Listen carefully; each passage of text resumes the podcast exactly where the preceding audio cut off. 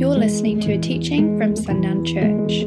We hope you encounter God through our podcast and experience freedom in your life.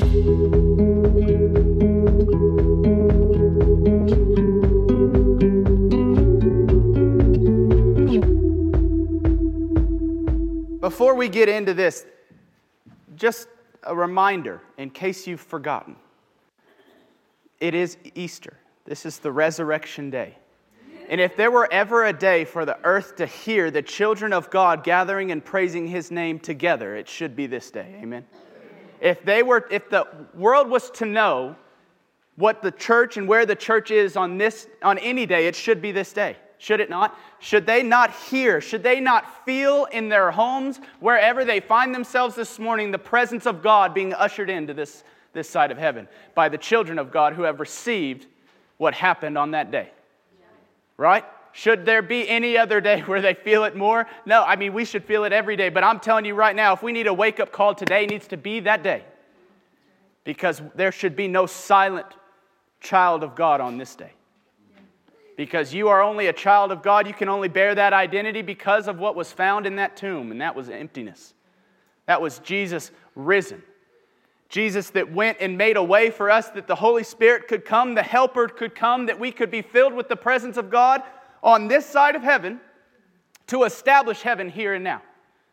Not to get to heaven someday, that's great and that's wonderful, but that is such a small piece because you have so many days, you have so many years of life that you'll live on this earth and it is meant to establish the kingdom of heaven in each and every one of those days with each and every one of those breaths that you take. And that is what Jesus did. Jesus made a way for those things. Amen? Now, this is one of those days, like every Sunday, where I will expect you to say things back to me. To know, I just need to know that you're following with me. If anyone falls asleep on this day, oh, the wrath. I'm just saying, we're fired up, we're ready to go. I'm already sweating okay? We're already sweating, we're ready to go.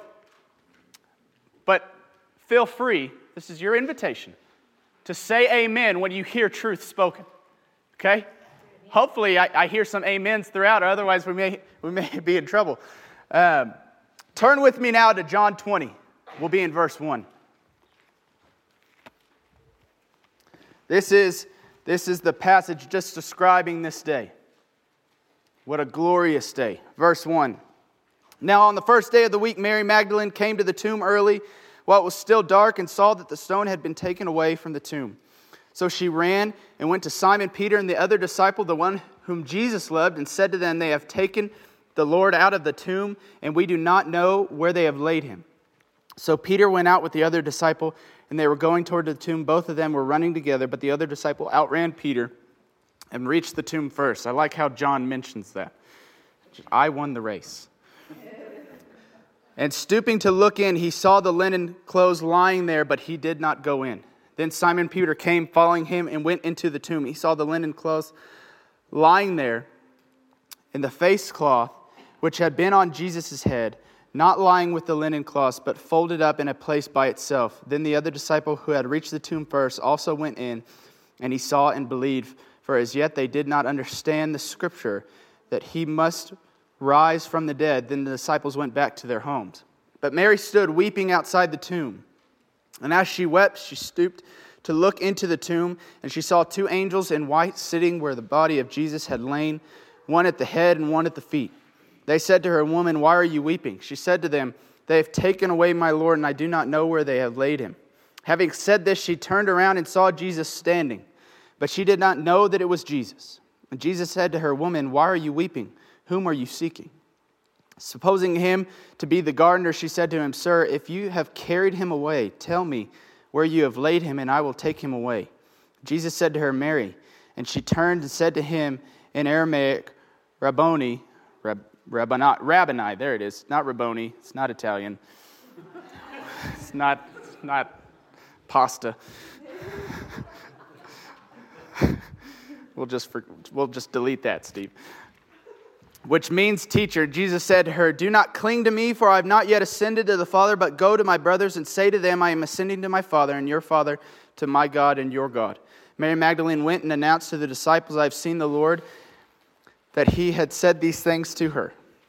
On the evening of that day, the first day of the week, the doors being locked where the disciples were for fear of the Jews, Jesus came and stood among them and said to them, Peace be with you. When he said this, he showed them his hands and his side. Then the disciples were glad when they saw the Lord. Jesus said to them again, Peace be with you. As the Father has sent me, even so I am sending you. And he had said this, he breathed on them and said to them, Receive the Holy Spirit. If you forgive the sins of any, they are forgiven them. If you withhold forgiveness from any, it is withheld.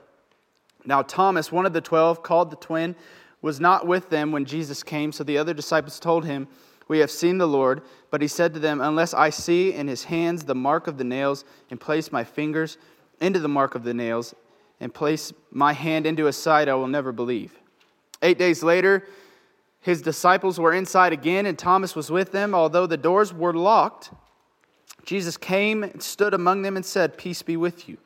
Then he said to Thomas, Put your fingers here and see my hands, and put your hand and place it in my side. Do not disbelieve, but believe. And then Thomas answered him, My Lord and my God, Jesus said to him, Have you believed because you have seen me? Blessed are those who have not seen and have yet believed. The day came, their master rose from the grave as promised. Jesus did exactly what he said he would. He would not be held, and he told them, he prepared them for three years of this coming. He was preparing this gift for the world, and that was the sacrifice of the forgiveness of sins. And Jesus did exactly what he said he would do. Amen? Amen. Do you have testimony of Jesus doing exactly what he said he would do? Yes. So you know what we're talking about right now. Okay, good. Just want to make sure. But I want to point a few things out at the tomb. Mary weeping, believing that he had been stolen away. That's the only explanation of this. And now, we don't know this for sure, but I see a lot of a preference here of how Jesus was to do what he said he would do next. And she immediately jumped, she immediately jumped that he must have been stolen. He must have been stolen. Now, if I go to an empty grave, I'm going to think, somebody stole him. I don't have a lot of experience of seeing people rise from the grave. Some of you may have, and that's cool. I'll just bring you with me, and you can decipher if that's really happening or not. But they thought their master, the Christ, had been stolen. And as I was, as I was reading this, the Lord just continued to say, guard yourself from preference. Guard yourself from preference because we have expectations of God to be God, right? Do you believe that Jesus will be Jesus to you, that he will honor his word, he will keep his promises to you? Do you believe that? Because you've experienced it, yes? Don't say yes blindly. Don't say yes blindly. If you've experienced it, then you can say yes. But here's the thing what we do and where we get in trouble is we begin to ask Jesus, we begin to pray for Jesus to do things, we, we receive promises from God, even the things that He has spoken over this church in the last few years, the things that He said He's doing in this community. What do we immediately want to do? We want to imagine how that's going to look. And we set preferences around it, right? How many of us have prayed? I've, I've prayed so many times for the Lord to do things, for the Lord to bring healing, and, and instructed by God to do so. And then my mind goes to this place of when that healing comes, this is what it will look like. And then when that healing doesn't come in that way, it's crushing. And oftentimes where we go is God did not answer me. I wonder how this belief that the word of God, that the moving of God, that God changed at the end of Acts and he stopped speaking, I wonder where that came from. I'm positive it came from somebody setting a preference around God, how he would move. And when he didn't move that way, God is not answering. God is no longer moving because I have established parameters around God and how He should do the things that I ask Him to do as if I'm in charge, as if I have any say in these things. But He's given the desires to us, He's placed them in our hearts that we could pray them back to Him, and that's where it ends. Pray these desires back to God that His will be done on earth as it is in heaven, and then step out of the way. Stop establishing preferences. I see preferences established here. And I also see they have just seen their risen Savior, and they still operate in fear of the Jews. Now, granted, they don't have the Holy Spirit yet. They're still waiting on promise to be released to them, as Jesus said he would do. And we see that in Acts 2. But I want us to pay attention to the difference. The disciples, without the Holy Spirit, having seen their risen Savior. And then what do we see in Acts 2, verse 2, as the Spirit is released? We see boldness immediately. We see the door unlocked and we see them step out, never to hide themselves again. And Peter begins to speak with such boldness that thousands of people would come to repent and be baptized, and the church would be formed because of the receiving of this Holy Spirit. The promise is given and the promise is kept. Amen? But do we see the difference? Because the understanding of this is that we now have the Holy Spirit. We have that same Holy Spirit that they stepped into that boldness with. We are completely united with God. Do you hear me this morning? You are completely united with God. There is not anything that you can do that could wipe away the blood of Jesus, which reconciled you back to, the, back to God, your Maker, your Creator. Amen? Amen? There is not a thing that you can do. I need you to believe that before we move on. I'm going to be in 2 Corinthians right now just because this is a passage we've read often and I can't get away from it. Chapter 5, verse 16 From now on, therefore, we regard no one according to the flesh, even though we once regarded Christ according to the flesh. We regard him thus no longer. Therefore, if anyone is in Christ, he is a new creation. If you believe in Jesus, you are a new creation. Do you hear me? The old has passed away, behold, the new has come. All this is from God, who through Christ reconciled us to himself, and gave us the ministry of reconciliation. That is, in Christ, God was reconciling the world to himself, not counting their trespasses against them, and entrusting to us that same message, the message of reconciliation. Therefore, we are ambassadors for Christ, God making his appeal through us because of the blood of Jesus. And we implore you on behalf of Christ, be reconciled to God. For our sake, he made him to be sin who knew no sin, that in him we might become the righteousness of God. Is that not the gospel right there? Spirit sent because of the blood of Jesus, making a way. Amen? Amen? And now God is making his appeal through us. Since we read this, I don't know how many weeks ago or months ago, six months ago, I have not been able to escape that thought God making his appeal through us. What power in that statement. It also makes you really think about each breath that you're taking. Because in this breath, God is making his appeal to all of the world through me. And what appeal of God are they seeing? I think about this often with my children. I will be the Jesus that they know. I'm the first, I'm the first image of Jesus that they're getting introduced to. And what version of Jesus are they going to get? Of God making his appeal through us, guess who the first people he's making an appeal to through me is? My family my kids at home. He is making an appeal because he is desperate that they would know who they are, who they are in him, what he has done for them, and that they would step into the fullness of the destiny that he has for them. He is making his first appeal to my children. What version of Jesus are they seeing? Are they seeing one that is right, the one that I was introduced to? Or are they seeing one that they're going to have to unlearn someday? What version of Jesus? God is making his appeal through us. He is making his appeal through us to this city, to the places that we dwell, to our neighbors, to our coworkers. He is making an appeal through us, and that should cause us to operate in caution and understand that what I do has an effect. I heard testimony this morning of someone that was a, a, a person in this house, a, a member of this church, years and years ago. The Lord told them to go and pray over this person that was in a in Dallas? And they said yes, and they went. And it was over a child. And she went and she prayed, and the Lord showed her all of these different things. But because of that obedience, you could so very clearly see that that child lived because of the obedience displayed. There are lives attached to our obedience, and there are lives attached to our disobedience. The world hangs in the balance of us accepting truth or rejecting truth. Do you understand? God is making his appeal through us because he sees his son's blood covering your life. Amen. Amen. And you are now a city set on a hill that cannot be hidden. Matthew 5 13. You are the salt of the earth, but if the salt has lost its taste, how shall its saltiness be restored? It is no longer good for anything except to be thrown out, trampled under people's feet. You are the light of the world. A city set on a hill that cannot be hidden, nor do people light a lamp and put it under a basket, but on a stand, and it gives light to all those in the house. In the same way, let your light shine before others, so that they may see your good works and give glory to your Father who is in heaven. Do you hear the identity statements this morning? You are the salt of the earth, you are the light of the world. You are a city. You are now a city set upon a hill that cannot be hidden. Its light cannot be hidden. It is not put under a basket, it is put upon a stand that all would see because of the blood of Jesus and the way that He made that we would receive this Holy Spirit. And when you receive that Holy Spirit, you become this light. Amen? Amen. When do you notice a city's lights? When do you notice them? Far off, Far off and at night, right?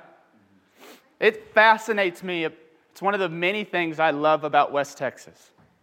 Is if I'm driving home from Lubbock, I wouldn't even need to know what roads I need to take, just a general direction, because I can find sundown pretty quickly after I get on 1585. I, there it is. It's that direction, right? And I can see Levelland. And when I'm going into Lubbock, I can see all of Lubbock. I can see ropes. It is fat. You can't do that in many places on this earth. It is so remarkably flat and unobstructed. It's a beautiful thing.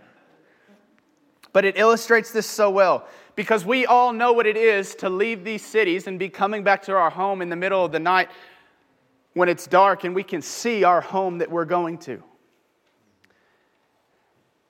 When do you see a city's lights? You see it at night when you are in need of shelter when you're need, in need of food, when you're in need of connection, when you're in need of belonging. This is one of the times in Scripture, right here in Matthew. This is one of the times in Scripture where there is no going to preach the gospel. The city is stationary and the people are coming to it. But I believe the Lord has spoken a word over this house about that very thing. Do you remember it? That he was constructing, he had built, and we are now experiencing this highway of holiness where the Lord was leading people to this community. And people are coming to it. The same way we come to a stream to drink, they come to this city set on a hill whose light cannot be hidden. They are drawn to it, they are pulled by it because of what dwells in it is for them as well. Amen. They too are made for the presence of God and yearning for what they are made for. You cannot tell me that when someone encounters what they were created for, they will not yearn for more of it. I have never in my life seen somebody encounter the presence of God who created them for Him and not yearn for more. Not yearn for more. They want it, they're desperate for it. It's like a fragrance that they can't get enough of. They want more of it. They are driven to be where they belong. Where they belong. In the presence of God, the presence that was made a way for them as well. They are, they are driven to be where they belong. And that word belonging is powerful. I believe this quote from Bill Johnson, I believe he says it best. One of the most fundamental values that is woven into a person's heart is the need to belong. Do you believe that? Think about that. One of the most fundamental values, one of the most basic needs and wants woven into our heart is this desire to belong. So much so that we will change everything about ourselves that we would belong more or think we belong more in that place because we have changed so much of ourselves. If you don't believe me, you go stand in that junior high for 30 minutes. Those kids are in the midst of that, trying to find their social groups. It's just this natural part of public school, trying to find out where they belong, and they are doing everything to try to figure out what they need to do, what they need to change about themselves, how they need to dress, how they need to act, how they need to talk, so that they would belong with the desired group.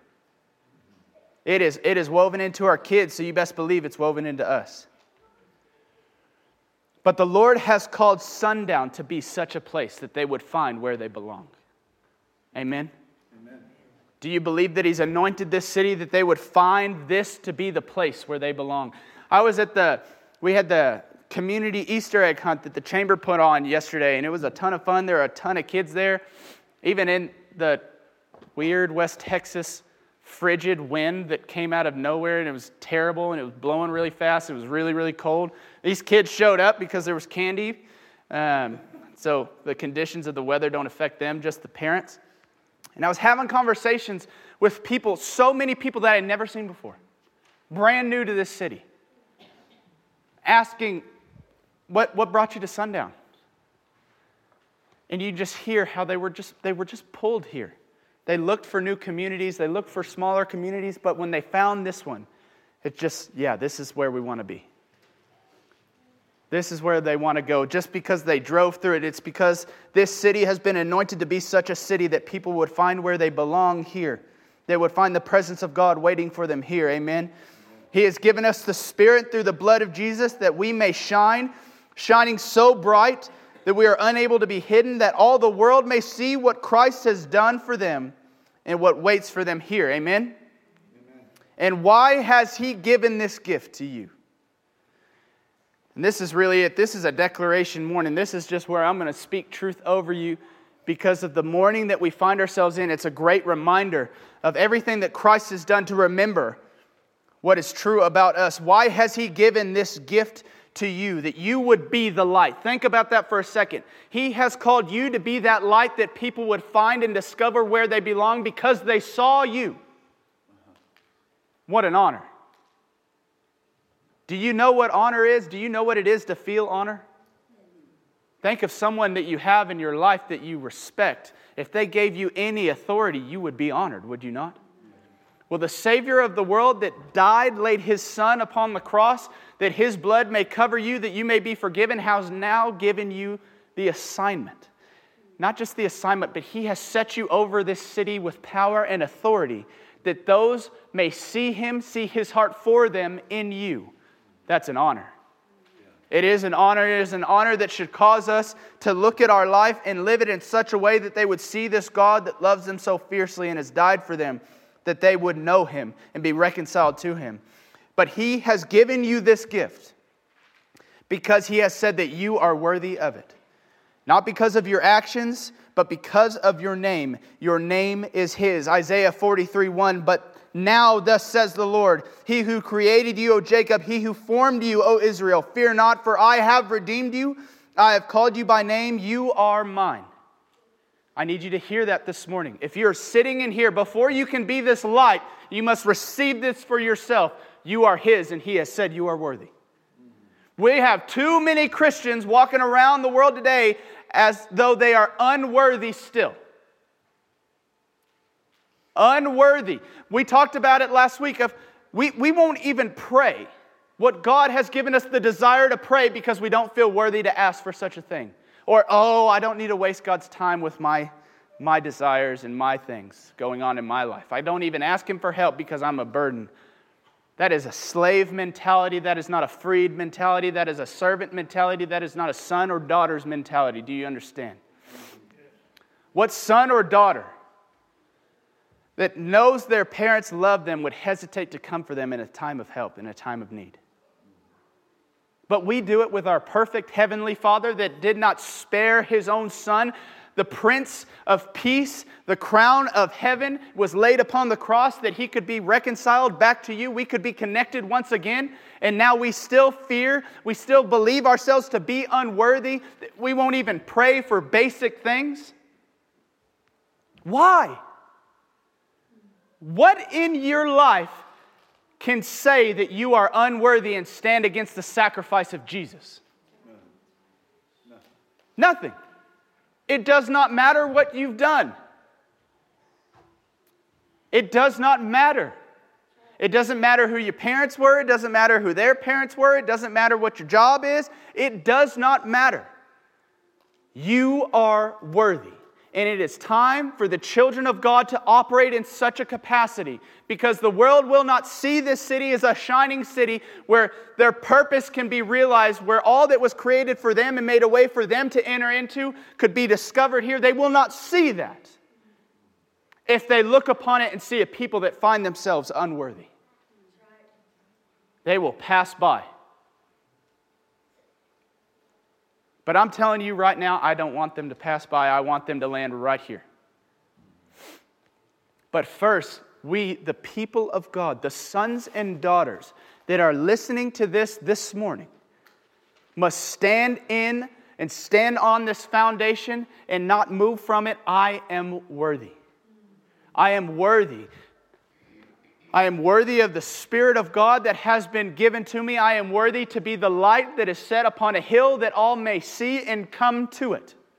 I am worthy of that. Do you believe that you are worthy of that? If you don't believe you're worthy of that, just, I'm going to stay up here until you do. I'll do it. And there's food in the other room, and I will hold it in front of you like a carrot.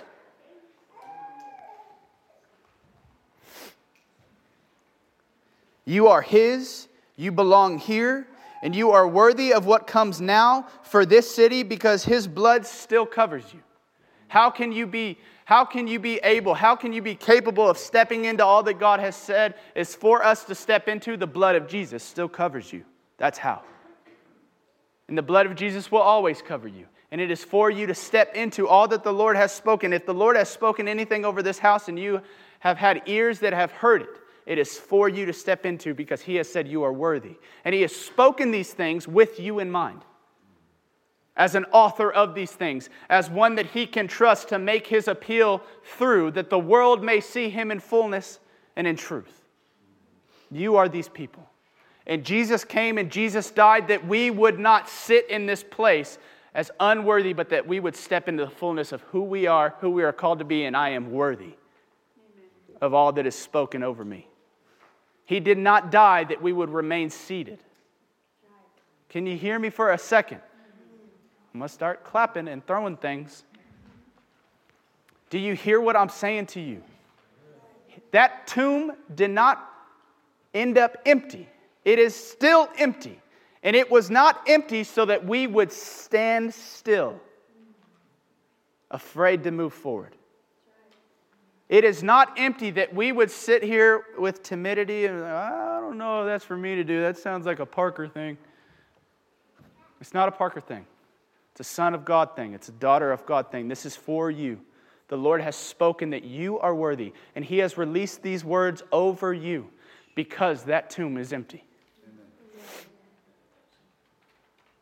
I need you to believe that, and I need you to stand in that because I am really excited for what comes next. And what would it look like if a church actually existed in the fullness and stepped into fullness, not just when they're here together, but in every moment of every day, recognizing that I am worthy. I am who He has called me to be, and I am. I have the authority, I have the power to establish what He has spoken over this house in this city. What would that look like if a room full of people said yes to that? But not just when we're together, each and every day, each and every moment, saying yes to the identity that God has given to you. If you're struggling with your identity and what you need to know to be true about, uh, I, don't, I don't know if I'm this or that, I don't know what the Lord calls me, you are the light of the world. A city set on a hill that cannot be hidden. There you go. You are an ambassador for Christ. You are the vessel in which God is making his appeal through the, to the rest of the world. Do you need to know anything else? I'm set. I'm good on that. Because I know that that man did not have to be obedient to the point of the cross, but he was, and he had me in mind, and I'll wear that with honor and pride. I'll be proud of saying it. Jesus thought of me on that cross. Even though my sin is what held him there, with joy in his heart, he knew the freedom that I would step into. He thought of me, and he thought of you. And so, my prayer this morning, my challenge this morning is that we would step into, in fullness, the reality that we are those who have been called worthy. The sacrifice was for you. And the tomb is not empty that we would remain seated. Like I said at the beginning of this, if there were ever a day where the world should hear the children of God, it should be this day because of all that it means for my life and my children's life. My sons, my daughter will not have to step into things of bondage and turmoil because of the freedom that I found in this Jesus. That's worthy of praise, is it not? That they would know who God has created them to be from day one and they would never have to question that. They would never experience what it is to not understand who they are in the Lord, but they would exist in this place where they always know who God is to them and who they are to Him. Amen. What a powerful thing that we could raise a generation of people that know who God is and operate in fullness towards Him. Dude, should that not cause us to praise? Yeah, it's nuts, it's insane. But there are a generation of people that will see how we live. This is always such a constant reminder because I have three sets of eyes that are constantly looking at what daddy's doing. Most of the time, I wish their eyes were closed. Just turn over there. Well, daddy does this over here. But they are watching in these moments and they will see if we are stepping out in fullness believing that I am all that He has called me to be, if we're stepping out in hesitation. I don't know if I'm really that. But I would challenge you with this again. Do you want your children, do you want your grandchildren to step out in hesitation? Then you don't step out in hesitation. Thanks for listening to this message. For more resources, visit sundownchurch.com.